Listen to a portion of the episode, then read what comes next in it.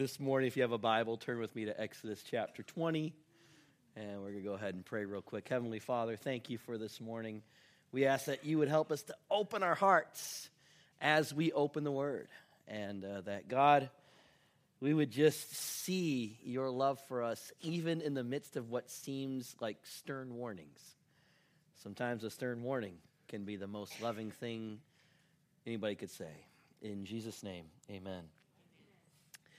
I remember uh, when I was younger, uh, for a little while, I lived in the country of Thailand.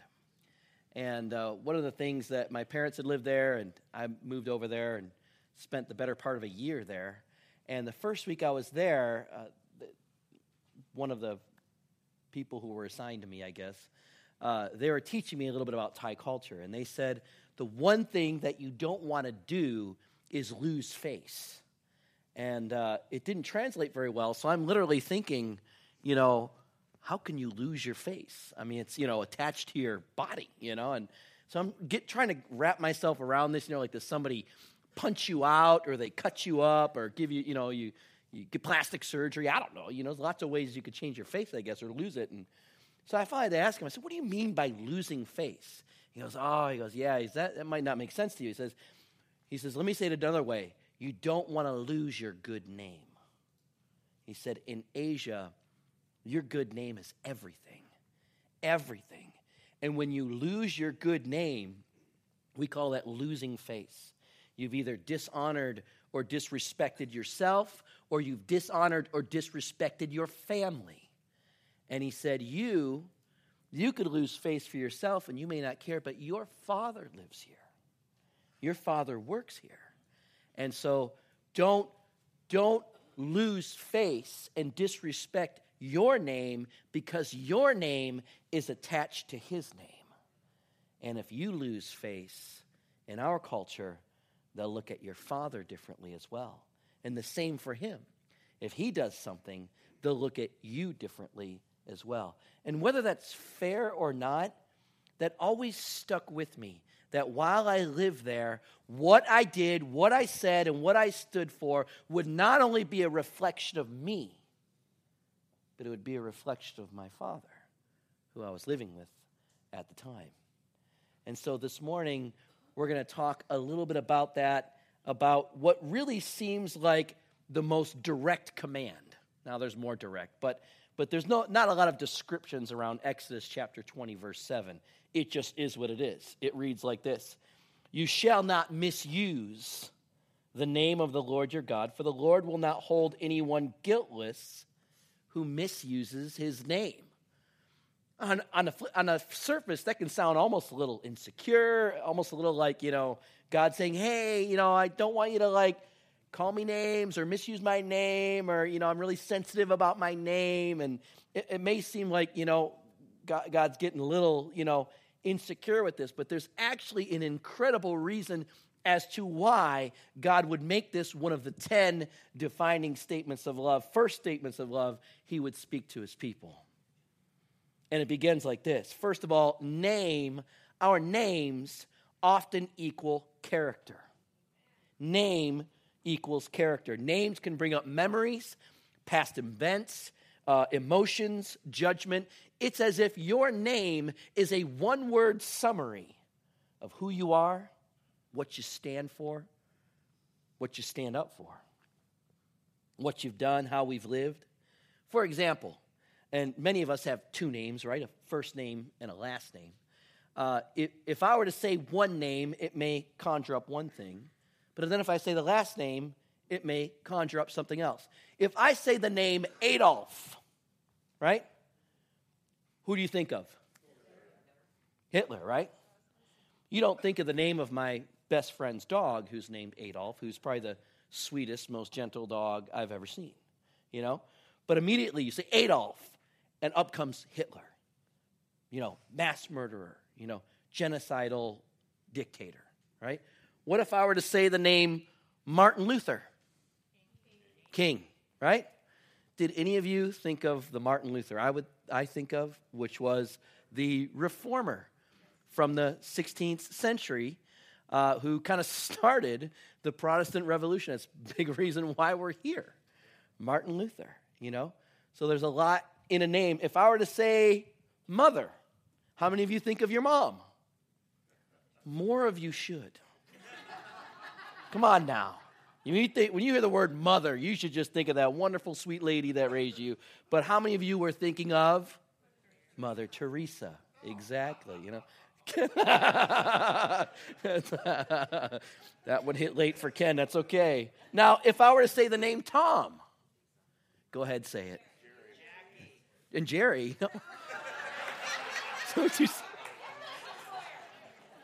actually, that's a funny thing you said that because we have an, a wonderful treat this morning. We have a guest with us this morning, the founding pastor of this church. And, and Ray, do you know what his name is? You just said it. Jerry. Jerry and Sandy, would you guys stand in the back for a second? And let's give them a wonderful welcome back.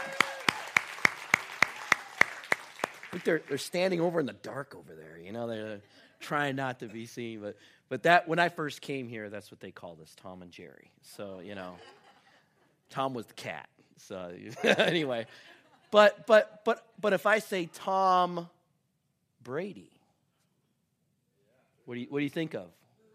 Boo.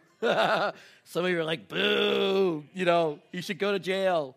Uh, deflate gate, you know, and some of you are like, yay, best quarterback in the NFL. So na- God is into names. Names have power because in one word they summarize a lot of feelings, a lot of emotions, a lot of history, a lot of facts in some ways. God is very interested in names. Three times you see God change somebody's name because he's so interested in it. The first time, it's a man named Abram, right? You know what? Abram, in Genesis chapter 17, God comes to Abram and he changes his name. Uh, do you know what the name Abram means? It means exalted father. Now, here's the irony of it all was Abram an exalted father? No. He didn't have any kids. His wife was barren, he was childless. And so, can you imagine having a name that meant exalted father and walking around and everybody kind of being like, exalted father, yeah, you know? But God changes his name to Abraham, the father of a multitude. He's saying, not only are you going to be an exalted father, you're going to be a father of fathers of fathers of fathers of fathers. Then in Genesis chapter 32, there's a man by the name of Jacob, which means usurper and supplanter. And, uh, and God wrestles with him one night. And after they're done wrestling, he goes to Jacob and he says, Your name is no longer Jacob, it's Israel, because you're one who struggles with God and prevailed. Jesus, in Matthew chapter 16, he's got a guy named Simon. Simon, who would later become Peter the guy who was the, you know, the guy who gave the first sermon after Pentecost, really got the church started. And he goes up to Simon. And he says, You're called Simon, but from now on, you're going to be called Peter. Simon means little stones, Peter means rock. He says, You know, Simon, you may think you're little stones, but man, God's plan for your life, you're going to be a rock. Just wait till you see the things that God does through your life and through your ministry. And so God is very into names. Names are important, words are important because they have power, a lot of power. One time when I was in Tacoma, man, I was, I was the pastor on call that week. And uh, normally you get through the phone, but somebody came in through the office, so I, I had to go into this other room and talk with the man. I, I kind of recognized him, but it was a big church, so I didn't really know him very well. He was, I knew he was a construction worker and he came in and he sat down uh, and he just started to tell me this story. And he said, "Yeah, I was, I was on the job, and my boss called me a dumb donkey. Now, he didn't use the word donkey, he used the other word that we use for donkey. Do I have to spell it for you? Okay. so in my sermon, I have a asterisk asterisk. But anyway, you know, but that's what, that's what his boss called him, the dumb, the dumb donkey and he just got furious and he got mad at his boss. He walked off the job and he was just a mess. He's afraid he's going to lose his job. And he was very, very angry. And so I said to him, man, what? I, I, I said, what?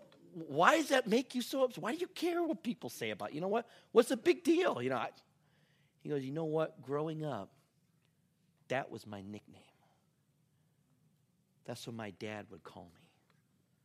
That's what people called me. That's what they referred to me as the dumb donkey. Here comes dumb donkey. And as he was saying this, I began to realize, you know, I had some names that I've gone by. Names that if someone were to see me, that's the first name that would come to their mind. And maybe you've got some names. Names people either have called you, names people know you by. One time, I was in a meeting with a family, and the dad's nickname for his daughter was Trampy. I said, I'm thinking to myself, how do I resist my anger in the moment here? Because, I mean, you're prophesying over her, you know? And, and, and he just, you, you say this like a joke, you know? And, and I, I finally, you know, when I was able to get a moment alone with him, I, I had to say, you know what? I know you kind of made you think it's all funny and cute and everything. It's not. It's not. Don't say it. Don't say it anymore. That's to stick. That's to stick. That's to stick. Years after you're gone and she's 50 or 60 years old, she's to remember Trampy. Please don't say that. Oh, okay. I, I guess I didn't realize I was doing anything wrong. Yes, you are. Because names are powerful. Dumb donkey, being known as that is powerful. I remember once uh, when I was playing football, we used to call our, our uh, offensive tackle he was like, he had a beard and he was six foot five in the eighth grade, you know, probably weighed 300 pounds.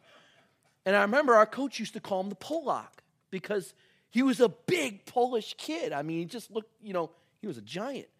And it always called him the Polak. And I remember his father coming up to the coach and saying, I don't want you to ever call him that again. And I remember thinking, what's the big deal, you know? And I didn't realize that that was a derogatory term to use because names have power.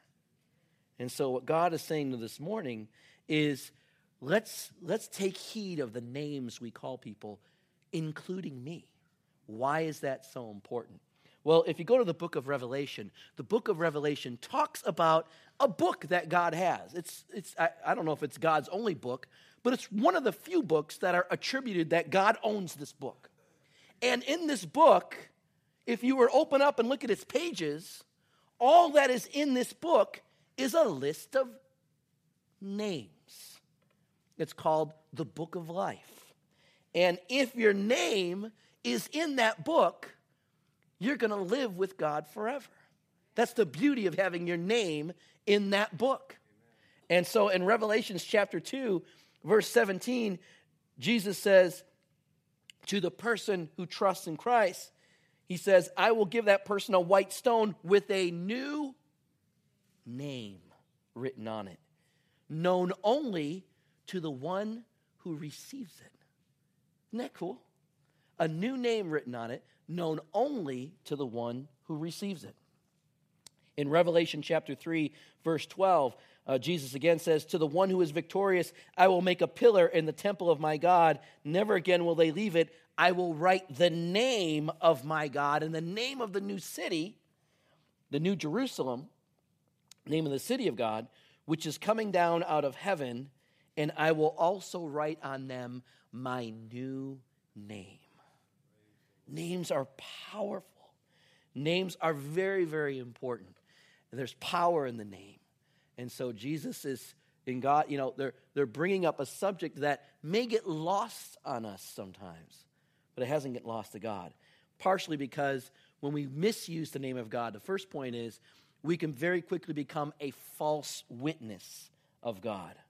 If I were to start punching somebody and they're like, Why are you punching me? I'm like, because God told me to punch you, you know? And I just start punching somebody. What are they gonna what are they gonna think about God?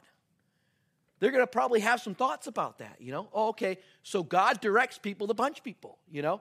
If I start uh, manipulating or misusing the name of God, uh, if I start saying, you know, well, God is okay with us doing this, or God is okay with us saying this, or God is okay with us thinking this, or God is okay with us believing this, and God is not okay with that, it's a false witness to God. God's saying, look, these people, they're going to believe you. these people are going to buy into it. If you put my name to your lack of knowledge about me and you connect the two, you are being a false. I, that's not me. I'm not telling you to hit that kid. I'm not telling you that that's okay. I'm not doing that. Stop saying that it's me. That's what God's saying. Don't misuse my name. Say that's you. That's you doing it. That's not me. If during the course of a conversation, you know, I, I, it's interesting, I, I hear it all the time where people go, God damn it, or Jesus Christ. And I'll think, the first thing I think to myself is, what gives us the authority to use God's name like that? Or Jesus' name like that? Now, if someone does not believe, they're atheists, you know, they really believe that this all just happened and two, two seconds after you die, you're just worm food and there's no meaning. And isn't it great that all these electrons came together and gave what we have? You know, if that's truly your worldview, I can see why you might speak like that because you don't think there's a God, you don't think there's a Jesus. But for most people, 80 to 90% of the people I believe uh, that I come across, they have the belief that God is there and Jesus is real. And, and so when I hear that, I think, what authority do we have to be able to speak and use those names in that manner? And the fact is, when you really look at it, we don't. It becomes a common thing that we say that holds no sacred value. And so the point is, God could be warning us with this verse that something bad could happen inside. Something bad could happen in our lives when we become careless or arrogant or flippant with the name of the Lord. And so that's the first thing is just that false witness. The second thing is it reduces God down to our level when we misuse his name. When we profane something, we drag it down to our level. We reduce it. In effect, we're saying, it is nothing more than I am. It is nothing beyond where I am. When we misuse God's name, we're misusing a power and a holiness and a majesty that is way beyond us. It's an attempt to make God equal with us. I know I've met some people, and I've had moments in my life myself where, you know, we just can't stand the thought that something may be loftier than us. We just can't stand the thought that something might be higher than us. So how we deal with that is we got to drag everything, everybody down. You know, we, we, we what do we do to our What do we do to our politicians? Right? We think, oh, you want to be our leader? Well, we're just going to drag you down so we can show everybody you're just as screwed up as us, you know? We do the, look at the tabloids, you know? One minute, we're talking about Brad and Angelina and their beautiful kids and how they got the greatest fairy tale life. And what happens the next week? We drag them down, you know? Brad's a child abuser and Angelina's just trying to protect her money. And, you know, oh, you know, they're, they're we love to drag down anything that's higher than us when we want to make it equal with us. And so we're, you know, in a sense, they're no better than me. I'm as good as you are. And misusing God's name destroys the lofty concept that God, God is above us. When we get used to dragging people down, it's very easy to take that final step and drag God down and make him equal with us. And God says, that's very dangerous when you do that. It's very dangerous when you do that because what begins to happen is pretty soon you get the thought nothing is sacred in the universe, nothing holds meaning and value when we begin to tear everything down to our level because we can't have something above us, nothing is sacred in the universe. Nothing is important. Nothing is special. We actually began to lose meaning. What is the meaning of us even being here? What is the purpose of life? Why do it all? Why have it all? We get so cynical and so disillusioned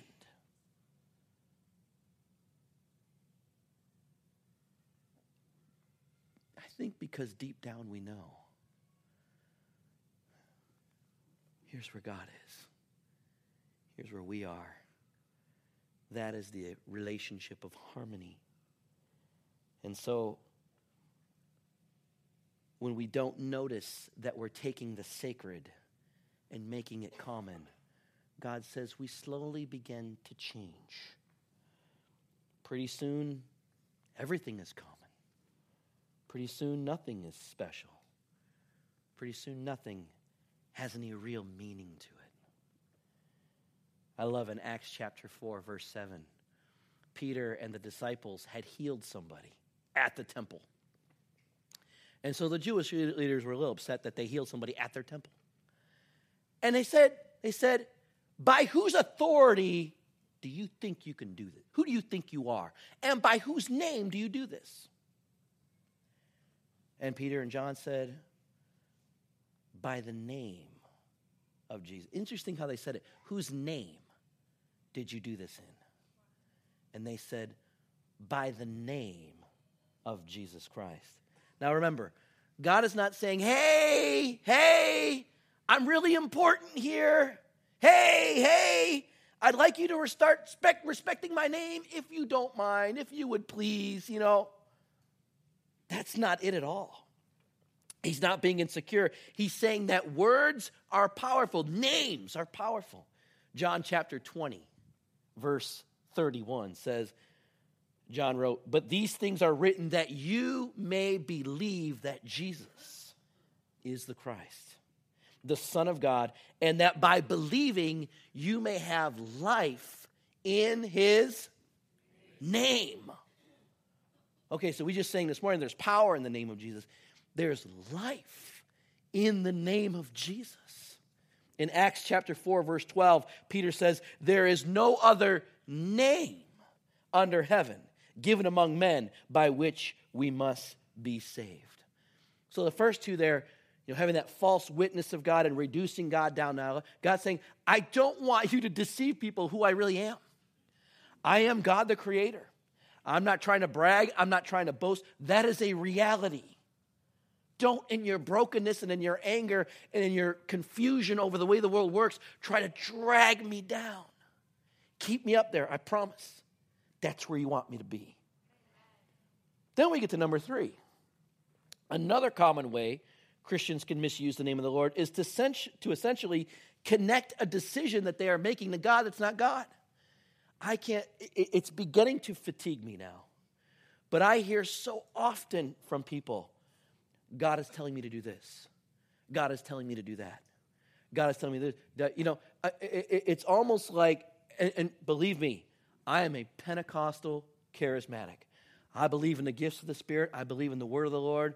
I believe in praying in spiritual. I mean, I, I mean, I believe it all. So don't think for a moment that that I'm going down this road and you're like, oh, maybe Pastor Tom is really not, you know, uh, into the full biblical teach. I am. Believe me, I am. But I have heard it so many times where somebody is telling me what God is leading them to do, and it just sounds like manipulation. Because what are you going to really say to that? Well, if God's telling you to do it, obviously you're not, you can't get any challenge from little old me, right? You know, obviously I have no right and authority to even comment on it because God said it. You know, and if God said it, you just keep going right off that cliff and I'll meet you on the other side, you know? I mean, it's it's tough, but I get it so much. And the reason why this rails against me is because before I was a Christian, was I was in high school, I met a lot of Christians who were like this. And they say, Well, God's telling me to do this, and God, and they were such bonehead, stupid things. For, for a year or two, it made me strongly reject God. I remember thinking, I don't want to be one of those people who God's telling me to, and I don't want God to tell me to do half the things they're telling these people to do. I remember just kind of I got to keep my distance away from these. God is telling me to do this and that, folks. Here is the problem.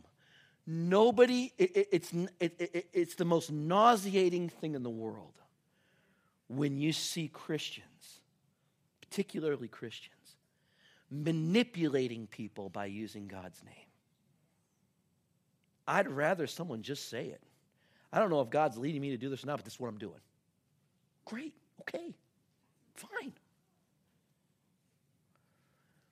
For me personally, it was almost the thing that really kept me away until I began to realize that people reject God because of how we misrepresent God. And I began to realize, you know what? Just because the people may misrepresent God doesn't mean that God's not still out there. Doesn't mean that God isn't real or that there isn't people out there who would represent him in the correct way. I remember once, uh, a few years back, a minister had said on TV that if enough donations didn't come in, he was doing some sort of praise-a-thon, telethon, something like that. And, and I felt bad because I, I watch this stuff. I, I, I listen to Christian radio. I watch Christian television. It's part of the world I got to live in. I, got, I want to keep up on stuff. It's getting harder and harder, but I still try to do it. And one time I was laughing so hard. And I, I could tell Tanya was not happy with me laughing. She doesn't, she doesn't like when I make fun of other ministers. and I probably shouldn't.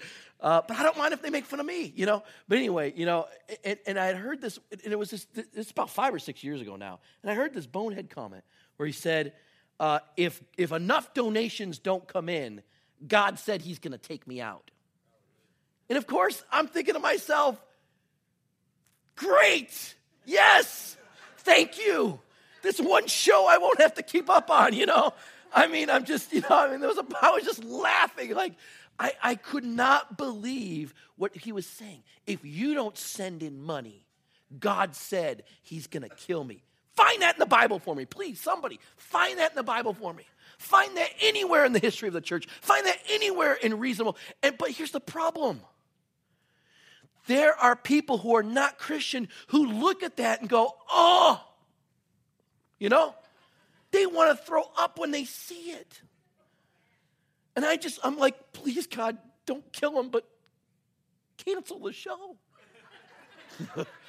so that nobody else hears this. We can contain this misrepresentation of God's name and what God does through people. I'm just, I'm just waiting for it. You know, I, I hunger for it. When someone will come up to me and say, you know what, Tom, I just feel like the Lord really called me to do this great act of charity for somebody else. You know, God, uh, Tom, I just really feel like the Lord is calling me to make this personal sacrifice so that this person can benefit. When I hear those, when the world hears those, it's so encouraging. It's so encouraging. But when I hear, you know what?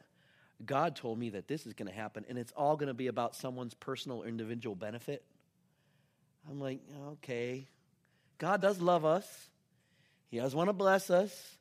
And there are going to be times that God does that kind of stuff. But I mean, it's like, I don't know. I'm getting so fatigued because 90% of the time that's what I hear. But every now and then, I'll see someone come up and say, you know what? There's a part of my flesh that God's calling me to sacrifice. And this is what He's calling me to sacrifice. And that's, and that, I can't wait to do. And you can just see the joy of the Lord in their face. I think to myself, yep, that's not misusing God.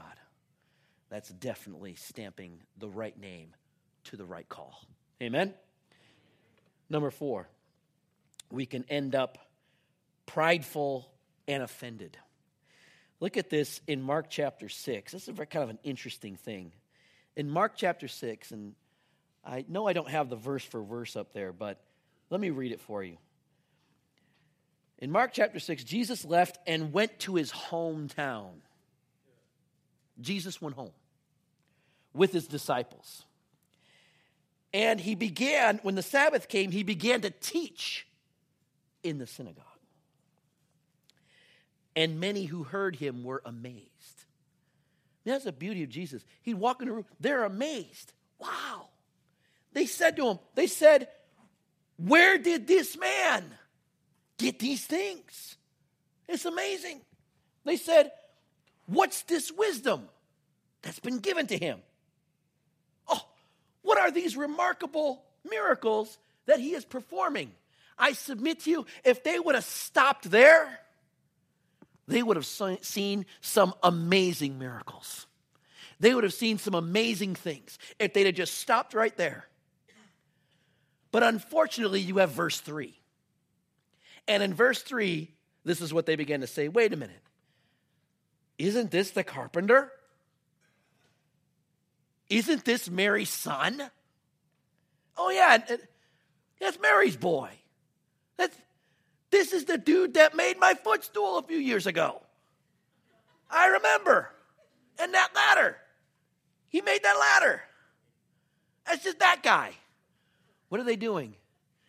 They're pulling Jesus down from Son of God, and he's just one of us. There's nothing special about him, nothing sacred about him. He's just a common old carpenter. We know him. Oh, his brothers are here James and Joseph, Judas and Simon. His sisters are here too. And in verse 3 it says, And they took offense at him. They got offended that Jesus, uh, in another gospel, uh, don't have time to go into it, but another gospel, when he went into the synagogue, the passage he read was a passage that was to identify the Messiah. So that's what he was doing. He was, he was identifying himself as a Messiah. And they got offended at him. Offended at him. And it says, Jesus said to them, A prophet is not without honor, except in his hometown or among his friends or relatives in his own home. Verse 5 He could not do many miracles there. I mean, I love when people say, Oh, Jesus can do anything. it said he could not do many miracles there. Yes, in theory, Jesus as God is omnipotent. But there's something about there's something about this verse that should sober us all. He says he could not do many miracles there except lay his hands on a few, a few sick people and heal them. And he was amazed at their lack of faith. They were amazed at his great wisdom. He was amazed at their lack of faith. So, what happens when we allow something to be sacred?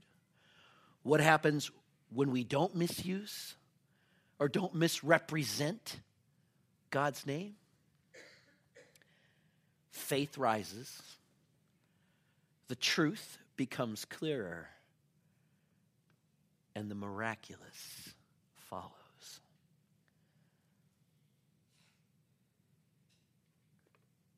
Then there's that book. Remember that book I mentioned a little earlier? That book with a whole bunch of names in it? That's a pretty important book. Why don't you bow your heads? Close your eyes with me for a moment. So, this morning, I cannot encourage you enough to take this warning, not to misuse or misrepresent God's name on the earth something happens to us. We change when we have to drag everything above us down to be equal with us. The arrogant pride can consume us until we become disillusioned, cynical, bitter. But there's something else in this morning's message I want you to catch that there is a book with names a name known only between you and God. No matter what names you have been called on the earth, no matter what names, whether good or bad, have been spoken of you, that name and those names are only temporary. They will not last forever. Even the names that your parents gave you will not last forever. But that there is a name God wants to give you. It's an eternal name. It's a name known only between you and Him, and it will be written in that book and that'll be your name where you live forever in the presence of God. And so this morning, please, everybody, bow your heads, close your eyes. We're not born into Christianity. At some point in our lives, the Holy Spirit knocks on the door of our heart, and we make that choice. That choice to choose Christ. that choice to have our name written in that book of life mentioned in the book of Revelation, to have that name given that God gives us that only He and I and us know about, where we choose to make Jesus the Lord, the forgiver, and the Savior of our lives. And so this morning, if you would like to have that new name, if you would like to make that choice and say, you know what, I want to make Jesus the Lord and Savior of my life, then I want you to just go ahead and look up right at me right now. Make eye contact. Amen. Amen. Amen. Amen. Amen. Amen. Amen.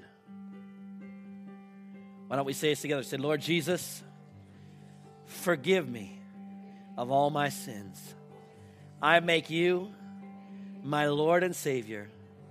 Fill me with the Holy Spirit and grant me a new name, a name by which I will forever be known. In Jesus' name, amen.